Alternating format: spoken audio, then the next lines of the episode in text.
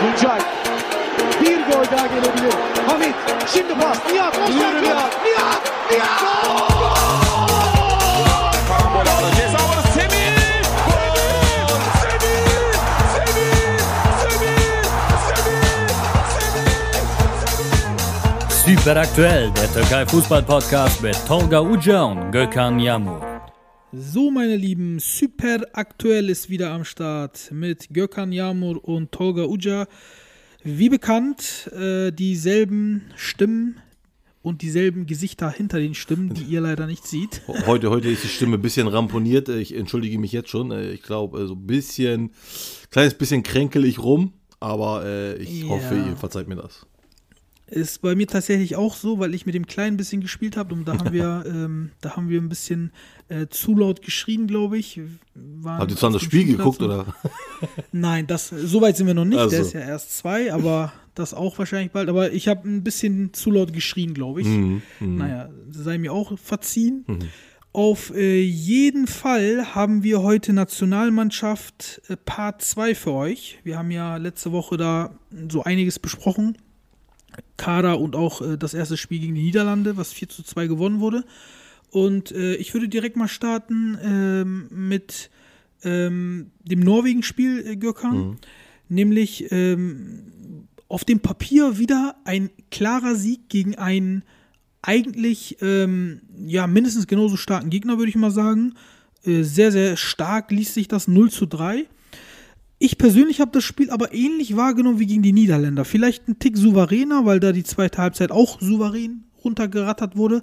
Aber wieder ähnlich mit hinten sicher stehen, bunkern, kaum Nadelstiche, kaum eigene Initiative, kaum schöne kreative Angriffe, sage ich mal. Aber 0 zu 3 gewonnen. Fast jeder Schuss war wieder ein Treffer.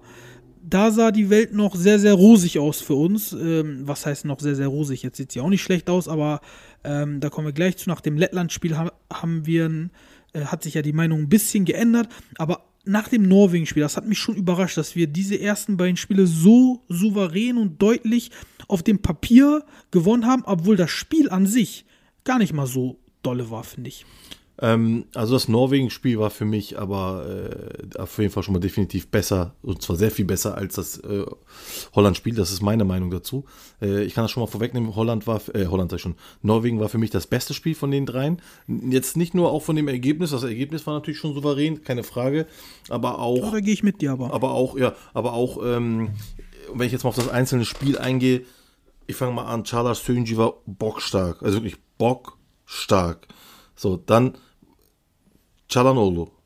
Çalhanoğlu war vorne überhaupt nicht bockstark, aber er war hinten bockstark. Der hat unfassbar mit nach hinten gearbeitet und das hat das ganze Team ein bisschen mitgemacht. Bis auf Burak Yilmaz, bis auf Yazıcı, jetzt ein, zwei Ausnahmen so, hat das ganze Team, was ich bei dem Holland-Spiel kritisiert hatte, dass die erst in der Abwehr angefangen haben zu verteidigen und nicht schon im Mittelfeld, das haben die aber diesmal gemacht. Sie haben im Mittelfeld Direkt- verteidigt. Hm? direkt zu Hakan möchte ich gerne Ja, was natürlich. sagen. Ne? Ich finde, seit ja, so einem halben Jahr oder so, ne, Mhm. ist er endlich angekommen in der Nationalmannschaft. Wir haben ja immer kritisiert, so, ja, Hakan, das ist nicht der Hakan von Milan und so weiter und so fort. Vor allem jetzt die letzten vier, fünf Spiele, finde ich, drückt er schon seinen Leaderstempel auf. Und das freut mich für den Jungen. Er ist ja Mhm. noch sehr jung, obwohl er schon so erfahren ist und so viele Mannschaften schon gesehen hat ähm, und so viele Spiele gemacht hat. Aber ich finde, jetzt in dieser Verfassung kann er der Nationalmannschaft wirklich noch viele Jahre gut tun. Und endlich, endlich, endlich bringt er mal das auf den Platz, was er, was er in Italien auf den Platz bringt, finde ich. Teilweise zumindest. Man muss ja sagen, ich frage mich, ob, ob Burak Yilmaz den Platz da für Ibrahimovic bei ihm im Kopf eingenommen hat. Weißt du, wie ich meine? weil so, das, das könnte ja diesen, Ja, das würde vieles erklären. Genau, das, was, das, weil ich bin da auch bei dir, wenn du sagst, die letzten vier, fünf Spiele ist er, äh, hat er so ein bisschen Leaderrolle angenommen, das sehe ich nämlich genauso.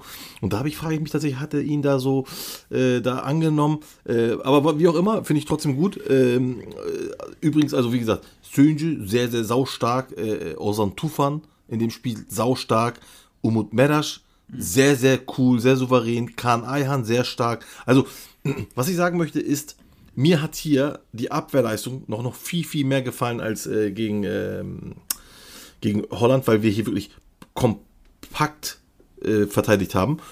Vor allen Dingen, man muss gucken, wer die gegnerischen Stürmer waren. Das waren Ja. Erling Haaland Oh ja. und äh, Alexander Sörloth. Ne? Das ist schon ne? Also auch, mal eine, auch noch mal eine andere Nummer als Hollands Stürmer. Definitiv. Also mir fällt jetzt auch nicht viele Sachen, äh, viele Chancen ein, die sie hatten. Jetzt einmal dieser Pfostenschuss, der ein bisschen so aus Zufall äh, vor seinen Füßen gefallen ist. Und äh, äh, ein, ein Tor, das war aber auch abseits, aber halt nicht. Das, da war das halt so. Hatten die nicht. Haaland, ja. Genau, hatten die nicht sehr viel gehabt. Also wirklich, das, das, ist, das ist, was ich meine. Die standen wirklich wie so eine Einheit hinten und deswegen hat, also ich habe das, ich habe dem Spiel tatsächlich äh, in der Note eine 2 plus gegeben, weil ich fand das sehr, sehr viel besser als Holland. Also Holland war für mich eher so eine 3 bis 3 minus. Ähm, Aber hier stimmte sehr viel. Und zwar auch ähm, das Spiel nach vorne. Dieses Aufbauspiel, was ich noch im ersten Spiel, oder was, was wir beide im ersten Spiel noch kritisiert hatten, war hier besser. Es war nicht Opti, keine Frage, aber es wäre schon sehr, sehr viel besser. Und zwar, wenn du dich jetzt mal ein bisschen daran erinnerst, äh, das Tor fiel ja in der vierten Minute von Osan. Die ersten vier Minuten, Alter, also wirklich, da haben die gespielt, da haben die Pässe in, den, in die Schnittstelle gespielt. Sie haben äh, senkrecht gespielt. Also praktisch nicht diese Seitwärtspässe, sondern senkrechte Pässe. Dann haben die One-Touch gespielt, also mit ein, ein, ein Touch-Football. Und dann kam das Tor. Was aber danach passierte, weil auf dem Papier und auch am Anfang sah das so aus, als ob man tatsächlich 4-4-2 gespielt hatte. Kadermann sehr offensiv. Und nach dem Tor direkt, Pam, wieder 4-1, 4-1. Kadermann zieht sich wieder zurück. Ähm, äh, 4-4-2, genau. Kadermann zieht sich zurück und jetzt haben wir wieder 4-1, 4-1. Das hat mir überhaupt nicht ge Warum? Warum macht man das? Warum zieht der Das ist eine Krankheit bei uns, ja, ne? dass wir zieht er uns sofort, zurückziehen. direkt zurück. Und dann, äh, bevor du gleich was sagst, und dann hat sich das Offensivspiel wieder ein bisschen relativiert. Es war immer noch, ja, wir hatten Ballbesitz, Kontrolle hier und da, aber es war nicht mehr dieses offensive, schöne Fußball nach vorne. Dieses Spielaufbau fehlte Mhm. wieder. Ne? Ja. Da bin ich voll bei dir und da will ich auch direkt an das zweite Spiel anknüpfen. Was uns nämlich da das Genick gebrochen hat, ist meiner Meinung nach genau das, was du hier ansprichst. Äh, sind wir schon bei Lettland oder was? Ja, Okay, äh, bei klar. Lettland. Ja, ja, ja. Ähm, nur weil es halt jetzt dazu passt. Mhm. Wir führen 2-0 und 3-1. Ne? Mhm. zweimal mit zwei Toren Vorsprung. Aber zweimal machen wir den Fehler, dass wir genau das tun, was du sagst. Wieder die Grundordnung verändern, wieder hinten reinstellen, wieder bunkern und wir lassen den Gegner kommen. Wenn der Gegner Norwegen ist oder wenn der Gegner Holland ist, dann versteht man das ja noch ein Stück weit, ja. Äh, ich, nicht komplett, das werde ich komplett, werde ich das nie verstehen, weil für mich, äh, ich, ich ticke da ähnlich wie, wie ein Nagelsmann oder Pep, die da sagen, Angriff ist die beste Verteidigung. Ähm, natürlich nicht blind und blauäugig, aber es gibt da schon Strukturen, wie man Angriffsspiel aufzieht, um halt besser zu verteidigen. Das ist eine andere Ja. Sache. Aber gegen Gegner wie Lettland, wirklich, da brauchst du, also ich will Lettland nicht klein machen. Man hat ja auch gesehen, die können Oh ja. Fußball Oh spielen ja. und, und wir haben seit 90 Jahren nicht gegen die gewonnen. Das kommt auch nicht von ungefähr. Aber gegen Gegner wie Lettland, ich sag's nochmal, ohne das bewerten zu wollen, Mhm. musst du mit diesem Kader einfach ein anderes Spielsystem haben, vor allen Dingen, wenn du zu Hause spielst und 3-1 führst. Da kannst du dich nicht einfach hinten reinstellen, den Ball abgeben und sagen, ja, zeigt mal, was ihr drauf habt. Mhm. Dann zeigen die nämlich, was die drauf haben. Wenn du die so einlädst, dann zeigen die das. Und auch wenn die nicht gut spielen, Du lässt die den Gegner in die Nähe deines Strafraums kommen. Das ist ein langer Ball, ein Querball, ein Abpraller, ein, ein Fehlpass, was auch immer. Und schon sind die vor deinem Tor, weil du die schon sehr nah ranlässt. Und das hat man zweimal gesehen, zweimal Standards, individuelle Fehler.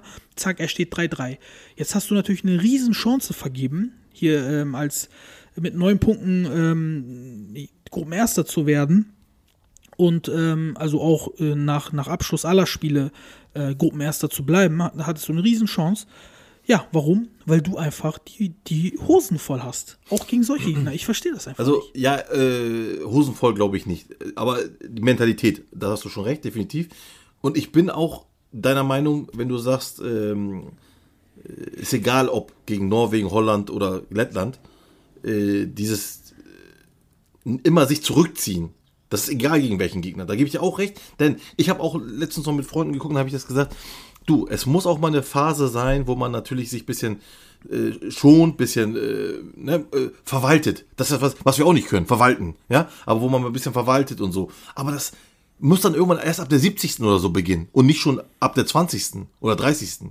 Also, davor muss einfach immer weiter gespielt werden. Weiter, weiter, weiter, weiter, bis dann wirklich, äh, bis du dann irgendwann sagst, okay, jetzt haben wir so viel Druck immer aufgebaut und, und die, die Mannschaft, die gegnerische Mannschaft ein bisschen verunsichert, dass sie erst langsam wiederkommt, langsam, langsam sich wieder traut. Und da muss ab der 70. Das ist dann genug Zeit, wo man dann sagt, okay, jetzt können wir verwalten. Aber wenn du das schon machst, ab der 30. und du machst den Gegner immer stärker, dadurch, dass du sie halt praktisch in deine Hälfte einlädst, ja, dann darfst du dich auch nicht wundern, dass du dann äh, die Tore fängst. Ne? Ich, ich will euch mal was verraten. Die haben damals Jürgen Klopp, als er noch bei Dortmund war, gefragt, warum ähm, spielt ihr 90 Minuten lang auf, ähm, auf Pressing und Gegenpressing und auf Angriff und auf Torschießen? Ähm, ist das nicht, also ist das für die Mannschaft nicht zu hart? Und dann hat er gesagt, ganz einfach, weil dieses Verwalten-Modus oder Verwaltungsmodus im Fußball, der ist sehr schwierig. Das Ja, kann nicht jeder. richtig. Das ist einfach unglaublich schwierig. Du musst schon ein Simeone sein, der das Ich perfektioniert hat, oder sagen, ein Otto Reagel. Die Italiener können das, ja.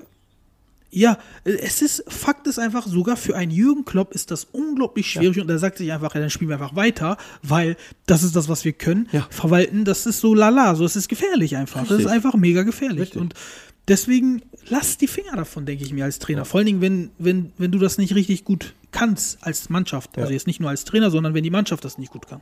Also äh, unsere These wird ja auch, äh, sage ich mal, äh, sehr, sehr unterstützt äh, durch die Spiele, die wir jetzt gesehen haben. Gegen Holland haben wir in den ersten 15 Minuten ein Tor geschossen, gegen Norwegen in den ersten vier und gegen Lettland sogar in den ersten zwei. Das heißt, wir starten richtig und dieser Fußball, den wir in den ersten paar Minuten sehen, das ist der Fußball, den wir komplett spielen müssten eigentlich. Ja, immer Druck. Und die haben ja auch, man muss ja auch sagen, wenn ich jetzt, ich bin jetzt auch gerade beim Lettland-Spiel, die haben ja auch die ersten 20, 25 Minuten immer recht früh angegriffen, standen recht hoch.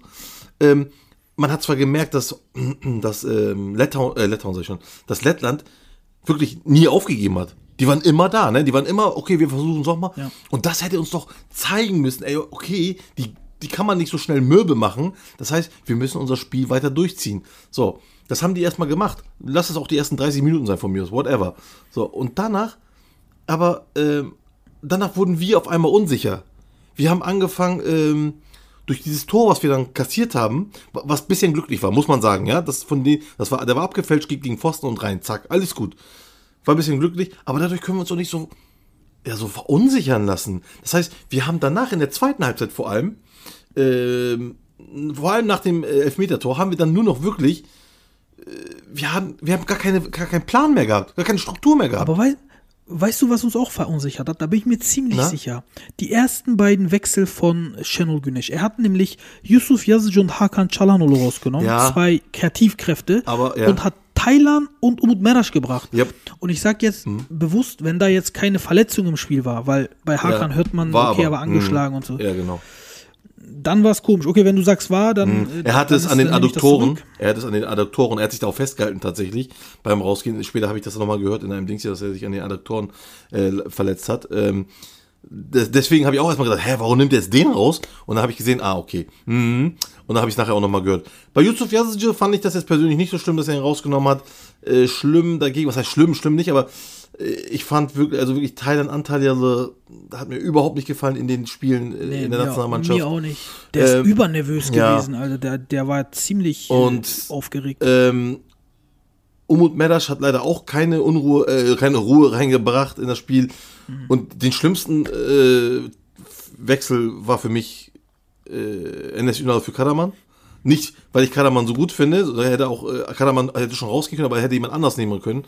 Für mich NS Ünal wie ein Fremdkörper in der Nationalmannschaft, wirklich. Niemand kann auch erklären, warum er immer noch berufen wird. Also Nee. ich verstehe es nicht, weil er zeigt seit Jahren keine Leistung, Was egal hat wo er er, ist. was hat er, was hat, das muss man sich mal vorstellen. Was hat er, äh, ich habe das über The Zone geguckt übrigens, was hat der äh, Reporter gesagt, der Moderator hat gesagt, er hat 2015, also vor sechs Jahren debütiert und hat seitdem nur zwei Tore geschossen.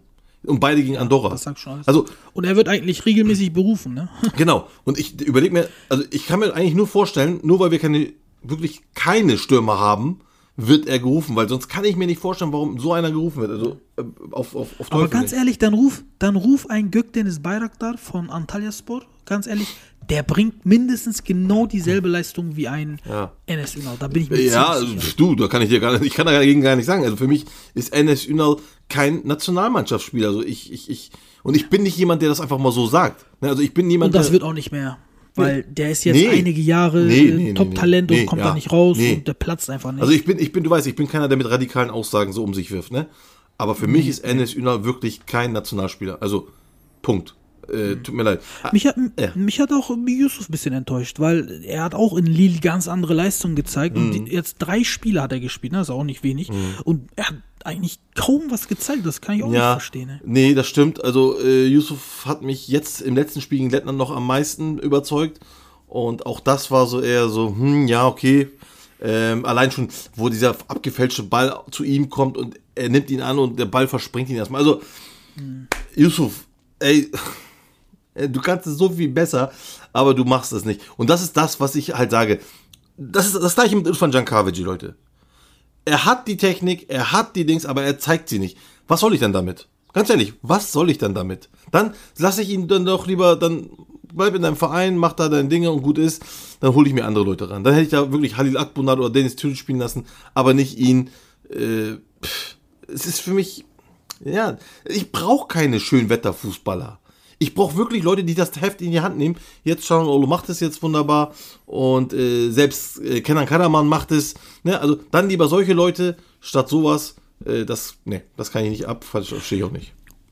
Weißt du, wer mir auch sehr, sehr gut gefallen hat in zwei Spielen? Mert Müldür. Von dem bin ich echt Oh ja. positiv angetan. Oh ja, Ich habe auch mal geguckt, der ist bei Sassuolo gar nicht Ja. mal so unangefochtener Nein. Stammspieler. Äh, Aber- Der spielt immer mal, dann Ja. mal wieder nicht, dann mal wieder ja, dann spielt er und wird früh ausgewechselt. Den Grund habe ich auch ausfindig gemacht. Das ist Jeremy Toljan, der Ex-BVB-Spieler, auch ein starker Außenverteidiger. Ähm, vor allen Dingen mit seiner Pace, äh, der ist übertrieben schnell. Also ich glaube, er ist einer der schnellsten Spieler, die ich je im Profifußball gesehen habe. Und ähm, der hat ihn jetzt auch die letzten drei Spiele komplett den Rang abgekauft. Also der spielt gar nicht mehr da. Und ich habe wer, wer geguckt, der jetzt, hat wer jetzt spielt fast- mehr? Matt nicht mehr, oder was? äh, Mert, Mert, Mhm. genau. Die letzten drei Spiele äh, bei Sassuolo spielt er nicht mehr, 90 Minuten Bank. Und der ist ja so brutal jung noch, ne, 21 Jahre alt. Und ich persönlich finde, also ist ja, dass er in Italien spielt und sowas, ist ja schon mal gut. Für einen Abwehrspieler lernt er viel. Aber er soll mal zusehen, dass er irgendwo spielt, wo er auch wirklich 90 Minuten durchspielt und viel spielt. Äh, Vor allen Dingen jetzt in diesem Alter, dass er da wirklich einiges an Erfahrung gewinnt, weil Potenzial hat der Junge. Das hat man mehrmals Definitiv, gesehen jetzt in den ja. beiden Spielen. Also ich sag dir auch noch Den Elfer, den er rausgeholt hat, hast du ja, das gesehen? sehr geil, sehr, sehr geil. Also Mert Müldür, ähm, ich finde ja seine Entwicklung, die, die er bei Sassuolo gemacht hat, fand ich ja schon sehr, sehr gut. Ähm, ich finde, er sollte sich da, er sollte da noch bleiben, er sollte sich da durchbeißen. Denn ich glaube, das ist ein guter Verein, auch für ihn. Ähm, und wenn er da ein bisschen Ehrgeiz zeigt, wird er das auch, glaube ich, schaffen, weil er hat wirklich einiges drauf. Ähm, für mich persönlich, wir haben ihn im Spiel gesehen und dann hieß es, äh, ja, wenn der mal ein bisschen mehr Selbstvertrauen hatte, weil der noch ein bisschen verhalten gespielt hat, das war gegen Norwegen, da habe ich gesagt, Leute, ganz ruhig, pass mal auf, der wird, der wird abgehen. Und zwar noch jetzt in diesem Spiel, weil ist doch ganz klar, er kommt rein in eine neue Mannschaft, mein Gott, er ist Nationalspieler dann, spielt von Anfang an. Das, ich meine, ist nicht sein erstes Spiel, das ist mir schon klar, ne? aber trotzdem, das ist ein WM-Qualifikationsspiel, ein bisschen Akklimatisierungszeit und dann ging er ab. Ne? Sowohl gegen Norwegen, aber vor allem dann auch gegen Lettland. Also für mich, ich sag dir ganz ehrlich, für mich, wenn er so weitermacht und wenn Seki Celik immer so weitermacht mit seiner Verletzung, dann ist für mich Mert Müldür hier rechts gesetzt. Sag ich ganz ehrlich. Ja, nee, bin ich voll bei dir. Also das traue ich ihm auch auf jeden Fall zu. Also mir gefällt diese, wenn ich dir noch mal ganz kurz ins Wort fallen darf, diese, diese, diese Konstellation, Okayoko Schlo, Ozan Tufan vor, den, vor der Abwehr sehr geil, hin, rechts Mert Müldür, links von mir aus ist die schwächste Position für uns, aber Um und Merasch auf jeden Fall. Und dann in der Verteidigung, Charla, absolute Bank. Und jetzt kommt's, für mich ist, hat Ozan Kabak wirklich versagt. Äh, für mich Ja, ist. bin ich bei dir. Ja, für mich ist, äh, sag mal schon den Namen, Khan Ayhan hat so viel besser gespielt als er. Wirklich richtig, Mhm. hat mir super gefallen. Klar, wenn, wenn, wenn Medic da ist, wird wahrscheinlich Medic spielen oder so, aber für mich ist wirklich, also Ozan Kabak, also, wie, ich verstehe gar nicht, wie er bei Liverpool damit so mitspielen kann. Also der ist so langsam, unglaublich. Ihr, ich hau mal einen raus jetzt. Was? Liverpool wird seine Kaufoption nicht ziehen und die werden Ibrahima Konate holen von, äh, von Leipzig. Die werden Ozan nicht mehr holen. Das, ich glaube, Klopp ist nicht überzeugt von ihm. Und ich muss auch ganz ehrlich sagen, bei Gala war, war der schon immer für einen Patzer gut. Der hat in der kurzen Zeit, hat er, glaube ich, vier, fünf Elfmeter verursacht. In Stuttgart wurde er schon so einige Male von schnellen Spielern dupiert. In, äh, auf Schalke genauso, aber da hat man es ja der, der Mannschaft geschoben. Und jetzt ähm, bei Liverpool hat er auch schon ein, zwei grobe Schnitzer gehabt. Nationalmannschaft immer mal wieder. Also ist ein Ver- Innenverteidiger mit richtig Du. starken Attributen, Ja. aber einfach zu fehleranfällig. Aber und das ist einfach tödlich Was auf ich dieser bei Position. ihm nicht verstehe, ist, äh, Ozan Kabak ist nicht der Schnellste. Richtig? So. Richtig. Genau. Warum? Also, wo hat er es gelernt? Bei Liverpool oder wo? Warum verteidigt er so hoch? Der verteidigt immer so unfassbar hoch. So, dass Tönji mit Abstand der letzte Mann ist, was ja auch in Ordnung ist, aber wenn du nicht schnell laufen kannst, dann verteidige ihn nicht so hoch. Warum verteidigt riskiert viel, Ja, stimmt. so, und dann ist auf einmal, zack, ein Ball wird, und dann wird er überlaufen. Also ein, ein langer Ball und er wird überlaufen. Und dann haben wir das Problem. Das hatten wir schon ein paar Mal, hatten wir die Situation bei der Nationalmannschaft, wo ich sage, warum verteidigst du so hoch? Dann lass das doch einfach. Also, das ist das, was ich nicht so ganz verstehe äh, bei ihm. äh, Deswegen Das Problem hat er auch bei den, bei den, äh, bei den Clubmannschaften. Clubmannschaften. Ja, ja also Ja. das ist so, ähm, wenn das, wenn deine Vermutung, die da ist, äh, wahr wird, ja, dann wird er bei Schalke erstmal bleiben, beziehungsweise er wird dann wahrscheinlich trotzdem wechseln. Also wenn Schalke absteigt, dann wird er da nicht bleiben. Aber äh, grundsätzlich wird er an Dings verlieren, an, an Ansehen verlieren. Und ähm, für mich, wirklich, für mich ist im Moment nach Demedal ist für mich äh, Eihan da. Er ist einfach viel zuverlässiger, äh, viel besser, auch auf, auf, auf Punkt genau da. Also das wollte ich nochmal loswerden. Das war wirklich, Kabak war für mich wirklich äh, unterirdisch, äh, ja. Ansonsten, Definitiv. ja. Torwart fand ich ganz gut. Ich weiß nicht, wie du es gesehen hast. Also Ujan Ja, Çakır Ujan ist hab top. ich, äh, Ujan. Was- ja. Was mir noch aufgefallen ist, das ist so ein bisschen traurig. Früher hatten wir, finde ich, gefühlt so viele Alternativen im Offensivspiel. Mittelstürmer noch nie so richtig, aber so im Offensivspiel. Und heute, wenn ich so überlege, haben wir nur einen einzigen, der mir so einfällt, als klassischer Flügelstürmer. Und das ist Cengiz, äh, Cengiz Ünder Django. Und vielleicht noch ein Halil Akbunar oder so, aber der ist ja auch nicht wirklich gesetzt.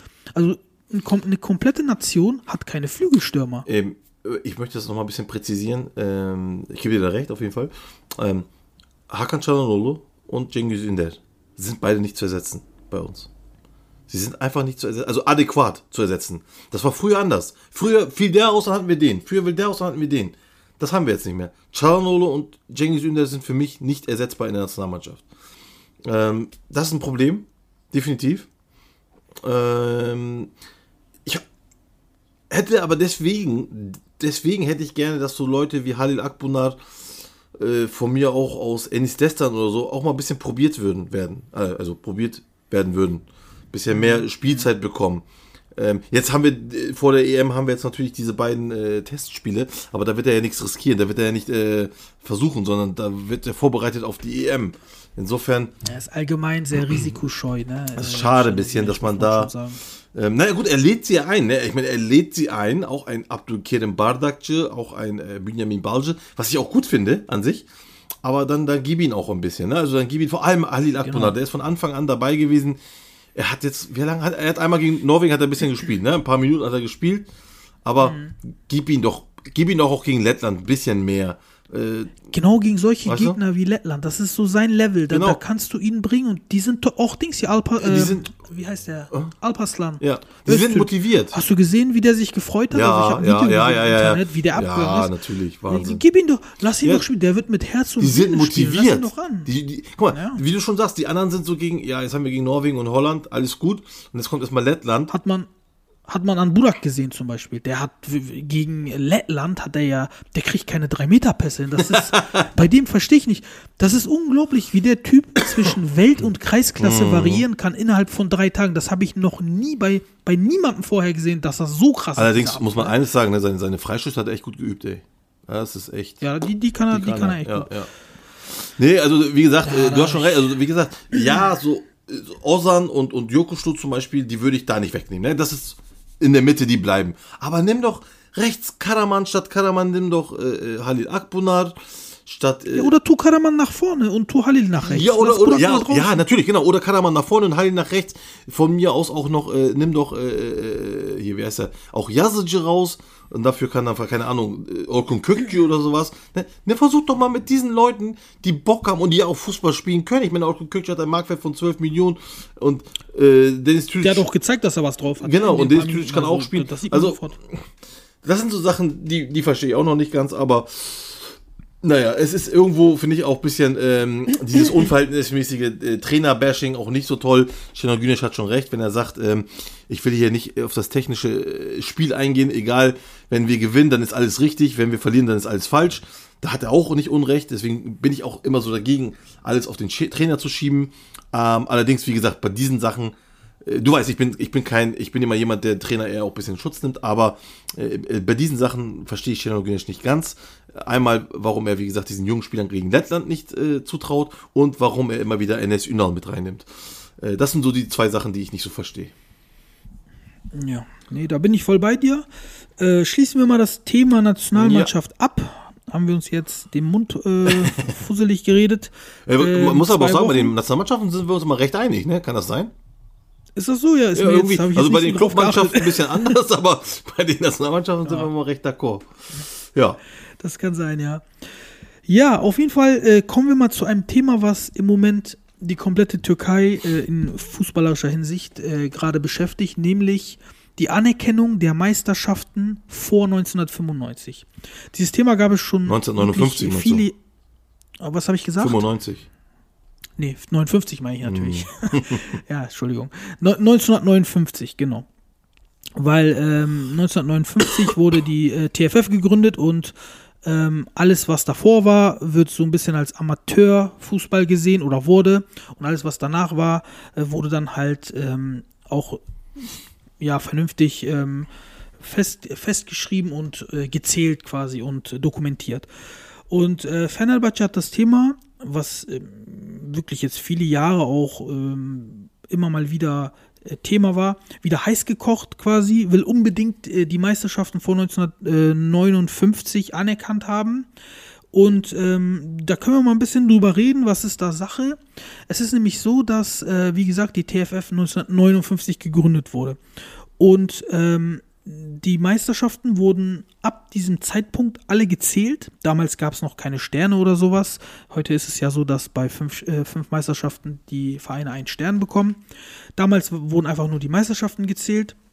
Alles, was davor war, wie gesagt, wurde als Amateurfußball abgestempelt. Und vor 1959, also bevor es ähm, die TFF gab, gab es zwei Organisationen, ähm, die da hießen Milli Küme einmal und einmal Türkiye Futbol Birinciliği. Äh, so hießen diese beiden Organisationen, in, äh, un, unter deren Dach Fußball gespielt wurde quasi. Der Unterschied war, ähm, Türkiye Futbol Birinciliği, da wurden ähm, teilweise Relegationsspiele nur gespielt, teilweise aber auch im Ligasystem, aber nur Hinspiele, also nicht Hin- und Rückspiel. Und nur zwischen Meistern der Länderverbände, aber nur die Verbände aus Istanbul, Izmir und Ankara. Also, es wurde abgewartet, wer wird, ähm, welche Mannschaften sind unter den ersten drei in Ankara, in Istanbul und in, in Izmir. Und diese Mannschaften haben dann ähm, nochmal eine Organisation gemacht, die dann, da hieß Türkiye Futbol Birinciliği. Das Problem war, dass diese Organisationen ähm, sehr unorganisiert waren. Sprich, mal waren es 15 Mannschaften, mal waren es nur 8 Mannschaften, mal 22, mal nur 3. Die Anzahl der gespielten Spiele variierte stark. Sprich, der eine hat 10 Spiele gehabt am Ende der Saison, der andere nur 7, der andere 12. Warum? Das äh, lag daran, äh, das lag an den finanziellen und äh, vor allen Dingen auch infrastrukturellen Gegebenheiten zu der Zeit. Nicht jede Mannschaft konnte sich das leisten, von Izmir nach Istanbul zu fahren oder von Istanbul nach Izmir. So rum schon eher, aber andersrum schwieriger. Und deswegen ähm, haben sie dann am Ende weniger Spiele gehabt, zum Beispiel. Und ähm, ja, Milli Küme war auch eine Organisation, die wurde, glaube ich, 1940 eingeführt. Da wurde zum ersten Mal auch mit, also davor wurde noch nicht mit Hin- und Rückspielen gespielt, aber ab 1940 gab es dieses Millikümer, da wurde dann mit Hin- und Rückspielen gespielt. Und vor allen Dingen da wurde es dann deutlich, dass die Meisterschaften ja sehr unorganisiert waren, ohne Regeln und äh, wie gesagt, mal hat man mehr Spiele gehabt, mal weniger und ähm, zum Beispiel durfte der Meister au- aus Trabzon gar nicht dran teilnehmen. Es waren nur diese drei, drei Verbände, Ankara, äh, Izmir und Istanbul. Und ähm, ja, Fenerbahce sagt jetzt, wir haben drei Meisterschaften in der Kategorie Türkiye Futbol Birinciliği und sechs Meisterschaften in der Kategorie Milli Küme.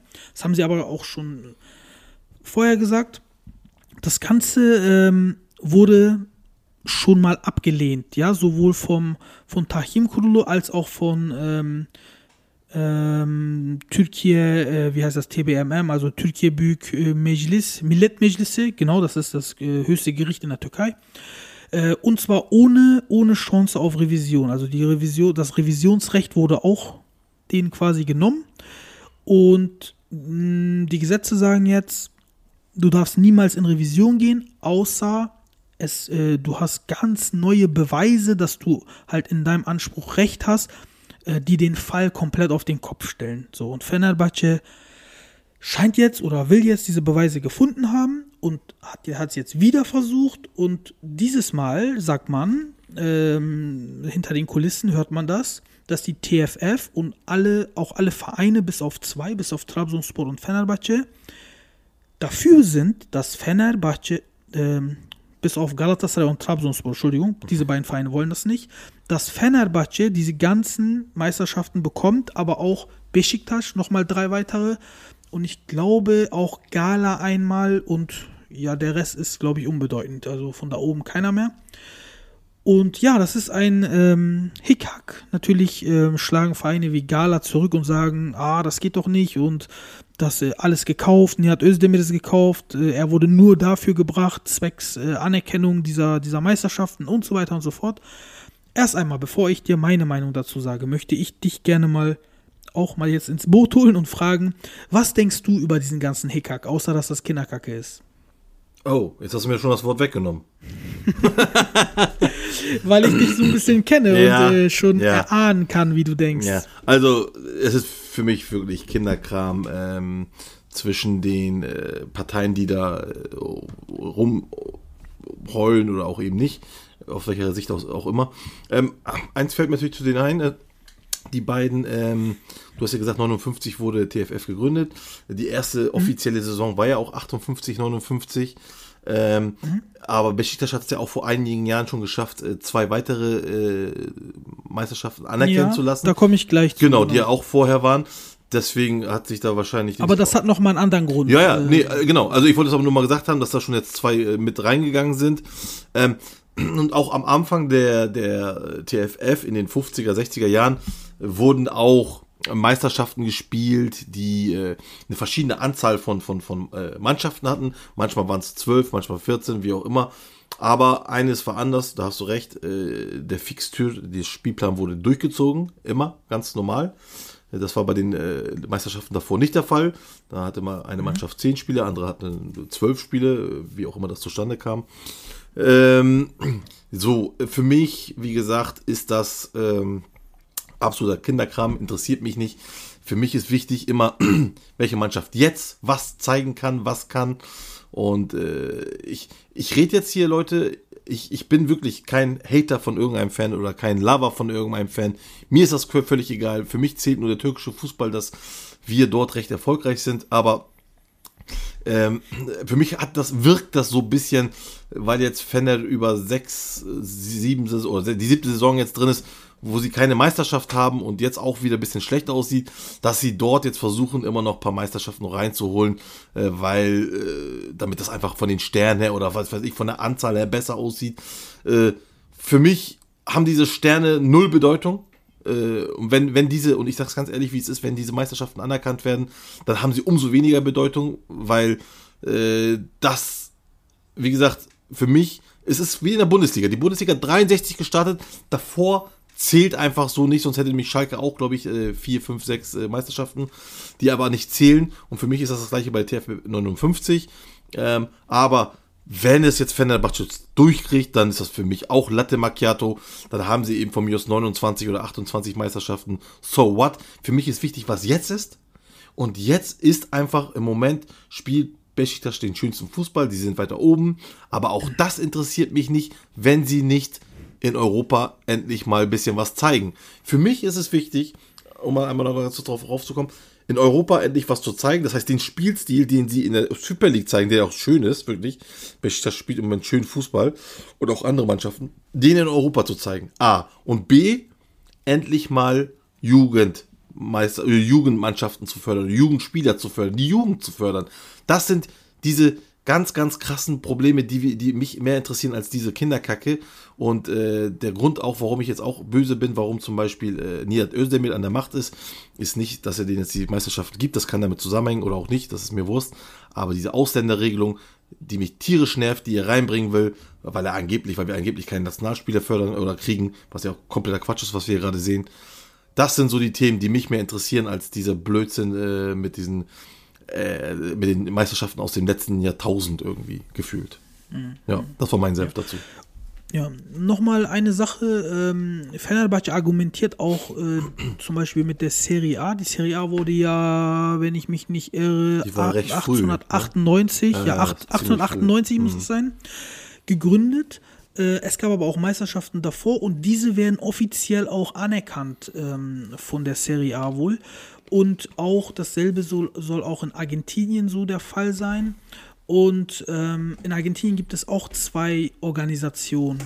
Ähm, es kann in einem Jahr zwei Meister geben, nämlich einmal in der Organisation, einmal in der Organisation. Und Fenerbahce stellt das so ein bisschen gleich mit, mit halt diesem äh, Milli-Kümer und äh, Türkiye Futbol Birinciliği von damals. Äh, Das sind so die Argumente. Ich persönlich, was für mich ähm, ein Argument dagegen ist, ähm, und zwar nicht nur, weil ich das Fener jetzt nicht gönne oder sowas, aber ich finde das einfach Quatsch, dass zum Beispiel eine, ich rede jetzt mal explizit von einer Meisterschaft, ja, da sind drei Mannschaften. Drei Spiele, drei Mannschaften.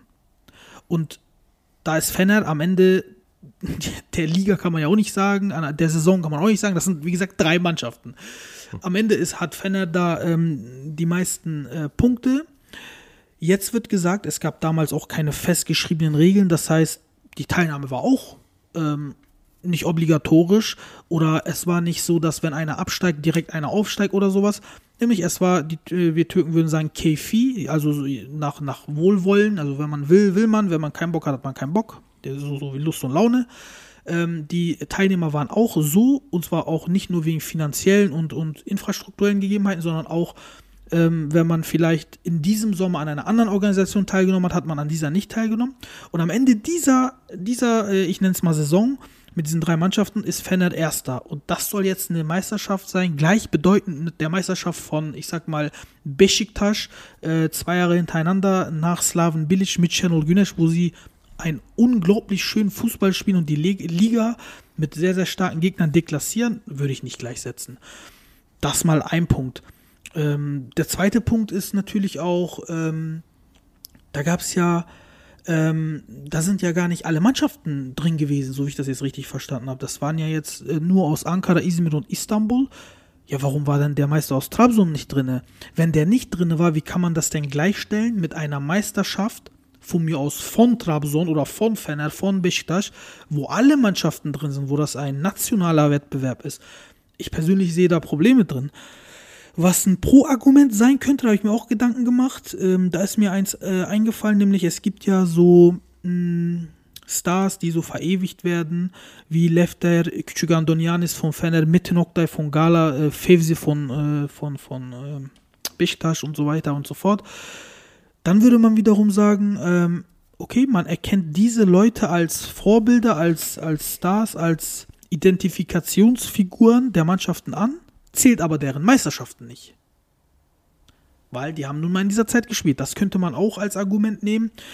Wenn überhaupt, ist für mich ein schwaches Argument. Was aber für mich am allerschwächsten hier ist, von allen, allen Argumenten und Beteiligten, wieder die TFF. Nämlich die TFF wurde ja wie gesagt 1959 gegründet, war auch immer dagegen, dass man diese, diese Sachen, ähm, diese Meisterschaften äh, offiziell akzeptiert, hat aber in ihrem, auf ihrer offiziellen Webseite Harbiye oder Harbiye Sport 1924 als ersten offiziellen Meister drin. Wie kann man denn so dämlich sein und die als ersten offiziellen Meister drin haben, wenn man denn jahrelang gegen, dagegen ist, dass die Meisterschaften vor 1959 gezählt werden. Das ist wieder so eine Sache, da kann man nur den Kopf schütteln. Also ich, ich, ich, ver- ich verstehe nicht dieses, dieses, ähm, okay, sagen wir mal, das wird alles gezählt, dann hat Fener 28 Meisterschaften. So, und dann?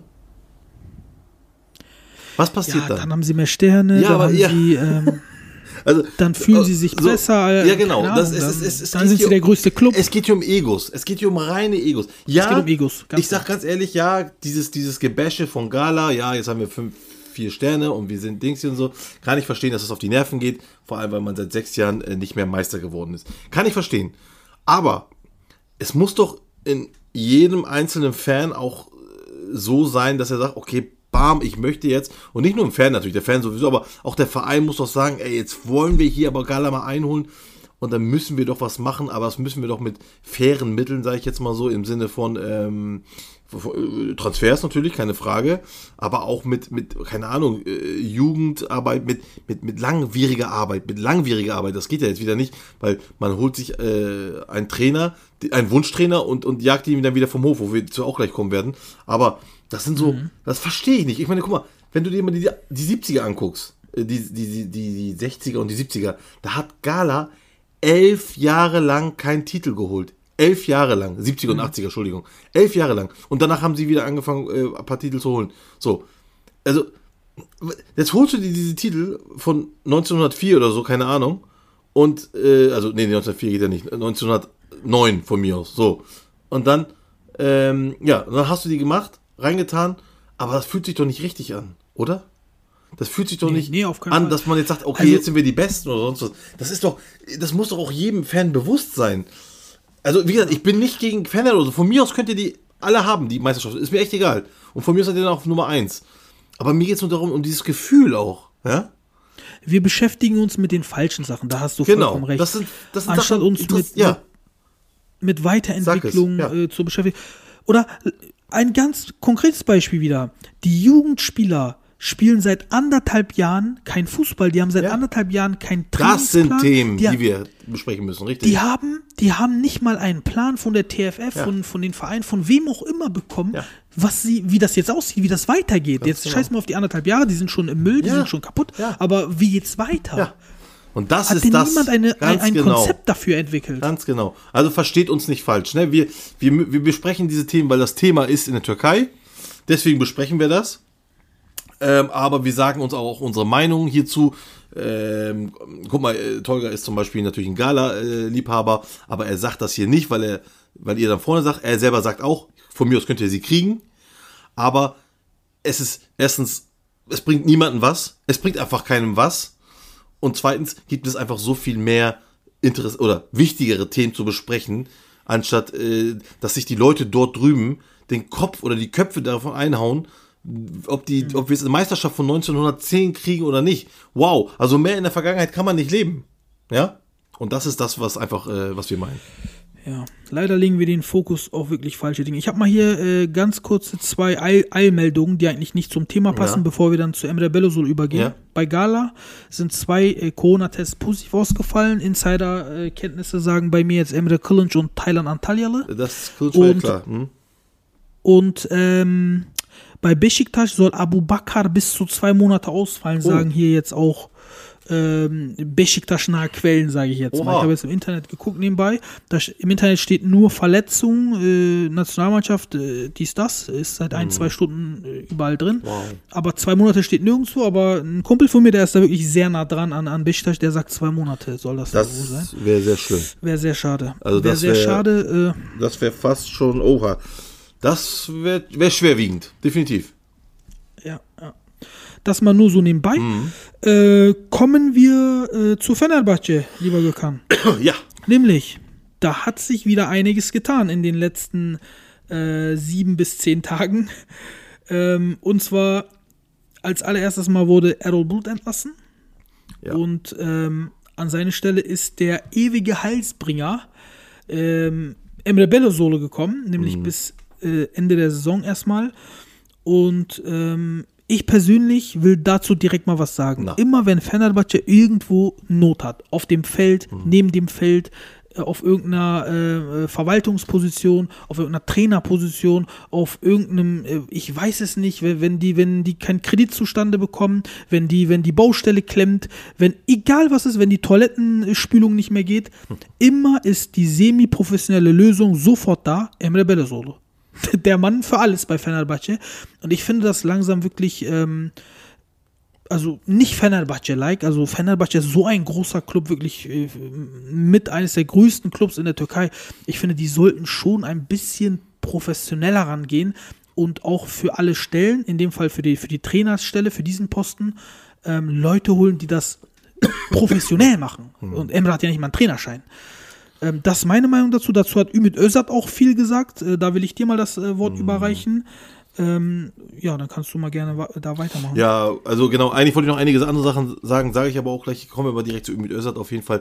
Der hat sich so ein bisschen ausgelassen über äh, Emre Bellersolo, ihr habt es wahrscheinlich auch mitbekommen, wenn nicht, zeige ich hier mal ein, zwei Sachen, die er gesagt hat und zwar ähm, allererster Linie sagte er, dass Fenerbahce so langsam zu einem Spielball von Emre Bellersolo verkommen ist. Ja, er will damit, Oha, ja, das ist natürlich eine das ist eine krasse Aussage, definitiv. Ja, er, er will damit sagen, ähm, dass, äh, ja, dass das praktisch äh, alles über ihn geht, was du auch gerade beschrieben hast. Egal was, wenn was kaputt geht, ist er da und fixt das. Und er macht das so ein bisschen nach seinem Gusto. Ja, so. Äh, Daraus leite ich aber natürlich noch ein bisschen was ab. Und zwar das, was wir schon ein paar Mal ab, schon mal gesprochen hatten, äh, mit dir auch, Tolga Jim. Ähm, und zwar, als Errol Blut halt noch Trainer war. Ich habe gesagt, ich kenne Errol Bluts Arbeit ein bisschen. Ich kenne auch Emre Bellersolo äh, persönlich, aber jetzt nicht so gut wie Errol Blut natürlich. Ich kenne ihn nur so vom, wir haben uns ein paar Mal getroffen, aber Errol Blut kenne ich halt so ein bisschen, Dings hier, bisschen näher. Und ähm, ich habe immer gesagt, das ist nicht sein Spielstil, den er da spielt. Das ist wirklich nicht sein, das, was ich kenne. Und wir haben immer vermutet, ist da hinten ein bisschen mehr, kommt da äh, ein bisschen, ähm, hat er, hat er Emre oder, oder wer auch immer Ali Koç da die Hände, Finger ein bisschen mehr im Spiel. Und äh, das deutet Ümit Özat damit ein bisschen an, dass er praktisch, dass er dort all, überall seine Finger im Spiel hat. Emre selber hat das dann direkt wieder gekontert und sagt, gesagt, ähm, ich habe mich oder wir als Team haben uns 0% in die Arbeit von Arrow Blood eingemischt. Und wie gesagt, ich persönlich glaube das nicht. Es ist meine Meinung. Ich, ich glaube das nicht. Für mich. Äh, Ist für mich auch hart zu glauben, ja, um ehrlich zu sein. genau. Und, und der Grund ist einfach der, weil das einfach nicht der Spielstil ist, den ich von Aerobut, von Alanya und von Malatya kenne. Warum soll er hier auf einmal äh, seinen Spielstil ändern? Das macht ein Trainer normalerweise nicht, weil der hat eine Philosophie und setzt sie durch. Aber äh, wenn etwas, und das ist ja nun mal bei Fender oder auch bei Gala oder auch bei Besiktas so, da sind ja immer größere Mächte auch äh, am Werk. Äh, ne? Also wenn äh, ein großer Verein, nicht nur da, auch bei Paris Saint-Germain zum Beispiel hat auch öfter äh, Tuchel äh, Probleme gehabt mit der Vereinsführung. Ähm, Mit Leonardo, ja. genau, mit. Leonardo. Und, und, und dann passieren halt solche Sachen immer, dass dann die, die, die, die Trainer da Probleme haben. Und hier in dem Fall ist das so, die wollten ja auch immer schön diese Fassade aufrechthalten. Äh, alles gut bei uns, alles Friede, Freude, Eierkuchen. Äh, dem war aber anscheinend nicht so. Ähm, denn hinter den äh, Fassaden hat es wohl richtig gekracht und ähm, da hat wohl, äh, wie gesagt, äh, immer wieder wurde sich dort eingemischt. Und das hat jetzt, wie gesagt, Ümit Özat, das ist jetzt auch von Ümit Özat so äh, erzählt worden. Und ähm, dass sich dann dort äh, Emre überall mit reingebracht hat. Aber glaubst du denn, also einmischen ist ja eine Sache, Mhm. Ja. Mhm. das glaube ich auch, aber glaubst du denn, dass das so stark oder so weit ging, dass er das komplette Spielsystem von Errol Bulut nicht durchsetzen lassen hat, sondern ein anderes, was er selber haben wollte, durchsetzen lassen hat? Also das kann ich dir natürlich jetzt so nicht äh, beantworten tatsächlich. Aber Fakt ist für mich, dass äh, das m- meistens nicht der Spielstil oder der, die Spielstrategie äh, von Aeroblut war, die ich bei Fener gesehen habe. Ähm, Jetzt zum Schluss hat er jetzt auch nochmal im, im Derby, jetzt im letzten Spiel von Aeroblut, hat er auch nochmal Pelkas in der Mitte gespielt. Finally. Endlich. Oh, Ja? endlich. So. Und siehe da, ähm, 1-1, das Spiel war natürlich eher wieder auf Besiktas Seiten, aber trotzdem äh, mit äh, einem schönen Tor von unseren Tufern noch, haben sie da 1-1 geholt. Ähm, Hätten sie auch gewinnen können gegen Ende. Natürlich, natürlich, Riesenchance absolut. Umso überraschender, dass dann auch, äh, also überraschend nicht, dass Aeroblut gegangen ist, aber überraschender nach dem Zeitpunkt tatsächlich. Ich hätte Der Zeitpunkt war wirklich überraschend, Genau, ich hätte jetzt gedacht, der, der, okay, der, der wird jetzt nochmal hier nochmal eine Gnadenfrist bekommen. Hat er aber nicht. Und da glaube ich nämlich auch dran, dass dann so Emre gesagt hat, so jetzt will ich das nochmal in die Hand nehmen. Jetzt ist hier die Gelegenheit in der Winterpause, äh, in der Winterpause schon, in der Nationalmannschaftspause. Da kann ich, er hat auch da direkt danach ein, ein Training geleitet, hat jetzt ein bisschen Zeit, die Mannschaft so auf, äh, auf Tuchfühlung zu bringen. Ähm, das hat er sich, glaube ich, als, als Spot ausgesucht, dass er dann da reinkommt. Und äh, deswegen glaube ich, wie gesagt, dass das äh, schon für mich kein harmonisches Arbeiten war und jetzt Emre dort ein bisschen die Zügel in die Hand nimmt. Da muss ich Ümit Özat in diesem Fall, glaube ich, recht geben. Ähm, wie gesagt, ist das gut, ist das nicht gut? Er sagt, Belloso sagt selber, er möchte einer der besten Trainer für Fenerbahce werden überhaupt. Also da sieht man schon seine Ambition, dass er auch dieses Traineramt in den Traineramt bleiben möchte und nicht unbedingt Sportdirektor, aber vielleicht will er auch so ein Crossover machen, dass dann, keine Ahnung, äh, hier, ähm, der hat ja auch einen Trainer gerufen, der früher mal mit irgendeinem so Deutschen zusammengearbeitet hat. Ich habe seinen Namen jetzt vergessen. Mit Bruno Labbadia. Ja, mit Bruno Labbadia, genau. Schlösser. Ja, genau, der, den hat er schon geholt und, und, und äh, Volkan Demirel ist ja noch da. Also, das kann ich, ich kann mir vorstellen, dass er so Sportdirektor, Schrägstrich, äh, Technikdirektor bis zum Ende der Saison und eventuell auch darüber hinaus, je nachdem wie erfolgreich er wird, äh, bleiben wird, so dass er seine eigenen Transfers als Trainer dann noch bekommt. Also, da sehe ich wirklich äh, versucht, für Emre so ein bisschen die Macht an sich zu reißen und ähm, ich weiß nicht, ob das so gesund ist. Also ich glaube, der Gedankengang, dass er seinen eigenen Transfer macht, das glaube ich nicht, weil ich glaube, die werden schon einen neuen Trainer holen, einen richtigen. Ich glaube, er macht das jetzt Wie gesagt, nur übergangsweise. Ja, aber ich glaube, Das- jetzt, stell dir mal vor, nimm mal, nimm mal, stell dir mal vor, er wird Meister mit der Mannschaft. Glaubst du nicht, dass er Ja, bleibt? klar. Geschichten, solche Geschichten schreibt Ne? der Fußball natürlich. Genau. Äh, Da gibt es Ich zig kann mir Beispiele. Flick zum Beispiel. bleibt. Hansi Flick ist genauso, genauso Ja, das ist natürlich eine andere Geschichte, aber ja, aber äh, ich, ich glaube, äh, er, er legt es auch drauf an. Das ist meine Meinung. Ich glaube, er legt es drauf an. Weißt du? Man muss bei Emre aber auch wissen, ähm, er ist, finde ich, von, seiner, von seinem Führungsstil her ähnlich wie Fatih Terim, nämlich er will Alleinherrscher sein. Er ist keine einz einfache Person. Und ähm, es gab noch einen Zwischenfall bei Fener, den hast du sicherlich auch mitbekommen, nämlich ähm, der andere Co-Trainer, Volkan Demirel und Emre Belesolo, sind handgreiflich geworden in der Halbzeitpause oder na, direkt nach dem Gençlerbirliği-Spiel. Gegen, gegeneinander Ähm, oder was? Ja, die sind aufeinander losgegangen. Okay. Äh, die Fäuste haben gesprochen. Da haben nicht viele drüber berichtet, aber äh, Serdar Al-Çelikler war der Erste, äh, der das äh, berichtet hat und später ist das auch wirklich rausgekommen. Also ähm, da, ähm, das scheint wohl wahr zu sein. Ich, ich habe das erforscht und das ist wohl wahr. Und ähm, das zeigt wiederum für mich, dass Emre Belleso, der ist sehr dominant. Wenn ihm was nicht passt, dann äußert er sich, dann streitet er sich, dann muckt er. Und ähm, das ist vielleicht nicht so, äh, so diese moderne äh, Hierarchie, diese flachen Ich, Hierarchien. ich wollte gerade sagen, also ich, ich sehe das auch bei Fatih Terim als Problem. Ist meine Meinung, wirklich. Genau. Ne, das das Hundertprozentig, das Genau, ist- das ist dasselbe. Überholt Bei einfach. Fatih Terim, das ist genau, das ist einfach überholt, dieses All Eyes on Me. Das, äh, wie gesagt, ich finde diesen Weg nicht gut. Und ähm, Das schaffst du auch gar nicht, weil in diesem Ja. Tempo, was Ja. wie, wie oft gespielt wird, oder wa, heutzutage, was ein Trainer alles leisten Ja. muss.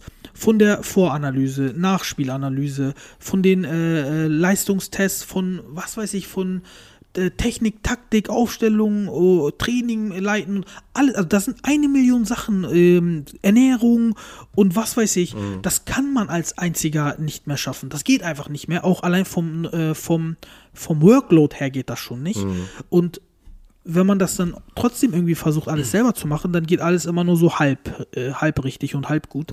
Und äh, das merkt man einfach. Deswegen, ich persönlich bin schon immer einer, der sagt, lass, also installier für jedes, für jeden, jedes Themenbereich den Experten dahin. Installier ihn dahin, lass ihn dann aber auch machen. ja. Und Fatih Terim, okay, seine Co-Trainer haben mehr Freiheiten, wie zum Beispiel bei, bei Şenol Güneş, der macht das überhaupt nicht, der macht alles komplett selber. Aber Fatih Terim, wenn er in Florida, wenn irgendwas ihm nicht passt, dann kann keiner sich widersetzen. Dann wird genau das gemacht, was er haben will. Und das finde ich halt auch nicht in Ordnung. Nee, absolut nicht. Also ich äh, muss auch nochmal sagen, wenn wir zu Fender zurückkommen, ähm, die eigentliche Vision am Anfang von Ali Koch war ja eigentlich, dass alles equal ist. Ne? Also äh, ein, eine flache äh, Hierarchie, ähm, viel Du, kurze Wege und so weiter und so fort. Aber ich glaube einfach, dass äh, Ali Koch gemerkt hat, dass er äh, damit nicht erfolgreich sein kann. Und ist jetzt doch nochmal umgeschwungen auf diese andere Masche. Ähm, ja, wie gesagt, ich persönlich finde es schade für Errol Bulut, ähm, aber auf der anderen Seite muss ich es auch sagen, äh, finde ich, oder freue ich mich für ihn, weil es, und ich wiederhole mich da gerne, und das ist nicht nur Fender, sondern auch Beşiktaş und Gala, einfach unfassbar schwer ist, bei solchen Mannschaften zu trainieren oder Trainer zu sein, wenn man eben keine Lobby hat, aber an sich ein guter Trainer ist, und das ist bei ihm der Fall. Ähm, deswegen wünsche ich ihm, geh jetzt, was weiß ich, in ein anderes Land, im Ausland, Oder vielleicht noch ein Projektteam äh, in der Türkei, was mir jetzt aber keins einfällt, was er übernehmen könnte. Vielleicht Karagümrük oder so. Ja, Başakşehir, ja. Karagümrük würde ich mir eher noch vorstellen, so, aber Başakşehir geht auch, das stimmt. Ähm, stimmt, da würde er auch als, als er würde ja wieder zurückkehren praktisch. Er war ja praktisch der Assistenztrainer von äh, Abdullah Avcı damals bei Başakşehir und könnte dann als, äh, richtig. stimmt, als, als Trainer wieder zurückkehren. Könnte passen, Das könnte ne? tatsächlich passen, das stimmt. Daran habe ich nicht gedacht. Ähm, aber wie gesagt, ich würde mir auch vorstellen können, dass er vielleicht ins Ausland, sogar vielleicht in die Bundesliga, fände ich mal richtig interessant. Ähm, also das, das fände ich ganz gut für ihn und ähm, wie gesagt, bei, bei Schalke hätte ich jetzt fast gesagt. Oh mein Gott. ich weiß nicht, ob die noch jemand retten kann, aber naja. Entschuldigung, alles Schalke-Fan. Äh, ähm, aber wie gesagt, nochmal zurück. Äh, bei, und bei Fenner äh, hoffe ich jetzt einfach, dass sie dort ähm, einen guten Tritt bekommen, dass, dass äh, Emre hier nochmal einen Push geben kann, so dass sie äh, da nochmal ins, ins äh, Meisterschaftsrennen eingreifen können, sodass wir nochmal so eine kleine spannende Meisterschaftsrennen haben. Fände ich ganz gut. Und ja, das soll das gewesen sein, genau. Was ich nur nicht verstehe, ist, ähm, um jetzt noch einmal das Thema aufzumachen, der Zeitpunkt wirklich, weil da, da will ich noch mal was explizit zu sagen. Was kann Emre Bellersolo jetzt in den letzten zehn Spielen noch mal spielerisch draufpacken oder ändern? Weil wir wissen selber ganz genau, eine Mannschaft braucht doch auch erstmal eine Zeit, um die neuen Prinzipien zu verinnerlichen, umzusetzen. Ich, ich, ich, Wenn Emre schlau ist, hätte ich jetzt beinahe gesagt, würde er einfach die Prinzipien von Errol weiterverfolgen und nicht komplett alles ändern, um alle zu verunsichern. Richtig, wird er auch nicht, meiner Meinung nach. Also meiner Meinung nach wird er nicht dieses Spielstil an sich komplett ändern, aber er wird, und deswegen hat er auch, sich auch den Spot ausgesucht, um ein bisschen Zeit zu bekommen, ähm, er wird äh, die Motivationsgrundlage ändern. Er wird, er wird, er wird darauf pochen, wir sind ein Team, wir sind dieses Wir-Gefühl, verstehst du? Weil ich, Errol Bulut, so gut ich ihn als Trainer finde, kann er nicht dieses Motivations-Wir-Gefühl rüberbringen. Das kann er einfach nicht. Ah, da müssen wir unbedingt noch was ansprechen, hätten wir fast vergessen. Was ich auch ziemlich schade, aber auch krass finde. Ja. Nicht einer hat was gepostet für Errol Bulut. Nicht ein Spieler, nicht ein Verantwortlicher, nicht ein. Also- nicht mal ein Spieler, das ist ja, Ja, das Krasse. ja. Nicht mal ein Spieler hat irgendwie geschrieben, Hojam, mach's gut, alles Gute für deine Zukunft Ja, oder das so. ist krass. Also er ist Das sehr, ist schon Dings- heftig. er ist sehr, ähm, er ist sehr emotionslos auch in seiner Arbeit viel, ja. Äh, also das heißt nicht, er redet schon äh, mit den Leuten taktisch, er geht ran und du musst so, ne. Also ist nicht kühl im Gespräch, er ist schon heiß dort, aber er ist nicht halt. Oder Ali Koç wollte das nicht. Das kann ich mir auch vorstellen, Ja. um jetzt nicht irgendwie gegen, Okay. gegen Emre zu haben oder was weiß ich. Ja, weil okay, da- dass niemand sich äußert, das kann ich mir nicht ja, vorstellen. das, das, das stimmt schon, das ist, das ist echt ein bisschen äh, komisch, äh, weil, weil, wie gesagt, er ist ja kein, er ist ja kein, kein, kein Monster oder sowas, ne, um Gottes Willen. Er ist ein ganz netter Kerl und äh, wie gesagt, er ist halt nur kühl in seiner Analyse, analytischen Art, ja. Und, und das meinte ich damit, dass, dass er halt äh, kein, diese, diese Motivationsreden nicht rüberbringen kann, was aber Emre kann. Und das ist, glaube ich, das, was er ändern wird, einfach nur. Ja, aber nichtsdestotrotz, du warst eine Familie, eine Saison lang, Ja. 30 Spiele lang. Haben die zumindest so vorgelebt, ja, richtig. Du hast jeden Tag zusammen gegessen, getrunken und Ja. sowas. Und, äh, das ist einfach. Also ich persönlich kann es mir nicht vorstellen, dass nicht mal ein Spieler irgendwie hin, hinter ihm stand, ist vielleicht ein zu starker Satz, aber einfach äh, mit ihm gefühlt hat oder ihn Mhm. Ja. Mhm. wirklich mochte und noch mal ein paar Worte loswerden wollte. Ich kann es mir nicht vorstellen, Ja. aber es ist nicht passiert. Ich habe es jetzt auch mehrmals äh, noch mal gelesen, dass äh, niemand geschrieben hat. Ja. Finde ich krass, wirklich. Finde ich heftig. Ja, absolut. Also ähm, kann ich auch nicht ganz so nachvollziehen, aber wie gesagt, ähm, ich glaube, wie gesagt, er, er, er dann sag ich schon, äh, Emre wird das dort in dieser Hinsicht ändern, dass er dann, wie gesagt, ähm, eher auf diese Motivationsschiene geht und Leute an die Ehre packt äh, und sagt, ne, hier ist Fenerbahce, hier, müsst, muss jeder, äh, hier gibt jeder 100, 110 Prozent. Wir sind eine Familie, auch das wird nochmal wahrscheinlich aufgegriffen und so weiter und so fort. Wird ein bisschen mehr Samimi, sagen die Türken, also ein bisschen äh, mehr familiär, was ja auch äh, Fatih Terim gerne macht in seiner, in seinen, äh, in, bei Gala, in der Mannschaft, dass es ein bisschen familiär abgeht. Äh, auch Abdurrahim mhm. Albayrak tut sein Ganzes dazu natürlich dann. Und so äh, holt er sich natürlich auch Spieler, die dann dieses auch verstehen, die das nicht verstehen. Es gibt ja Spieler, die das auch nicht verstehen, sage ich jetzt mal in der Sicht. Die werden dann halt auch nicht ähm, erfolgreich bei ihm. Und das ist hier genau das Gleiche. Ähm, Bulut, Errol Bulut braucht ein oder hat ein analytisches Wesen an sich und braucht auch so ein Umfeld. Das heißt, ich könnte mir vorstellen, wenn ich jetzt ein bisschen überspitzt sage, dass er bei RB Leipzig zum Beispiel eher erfolgreich wäre als bei Fener. Und äh, ja, und andere Trainer kommen dann eher zurecht, so wie Siko zum Beispiel bei Fener, der ja auch eher so ein äh, Samimi-Typ ist, so, so, so ein familiärer, sage ich jetzt mal so. Und so, ja, so hat das Ganze sein ähm, Ende gefunden. Ja, so hat das Ganze auch bei uns jetzt ein Ende gefunden, äh, lieber Gökhan. Schöne Überleitung. Dann, ja. äh, das, das war's für diese Woche wieder. Schnell ist die Zeit vergangen. Ja, dann bedanke ich mich ganz herzlich bei dir und bei den Zuhörern und sage Tschüss, bis zum nächsten ja, Mal. macht's gut, tschüss. Tschüss.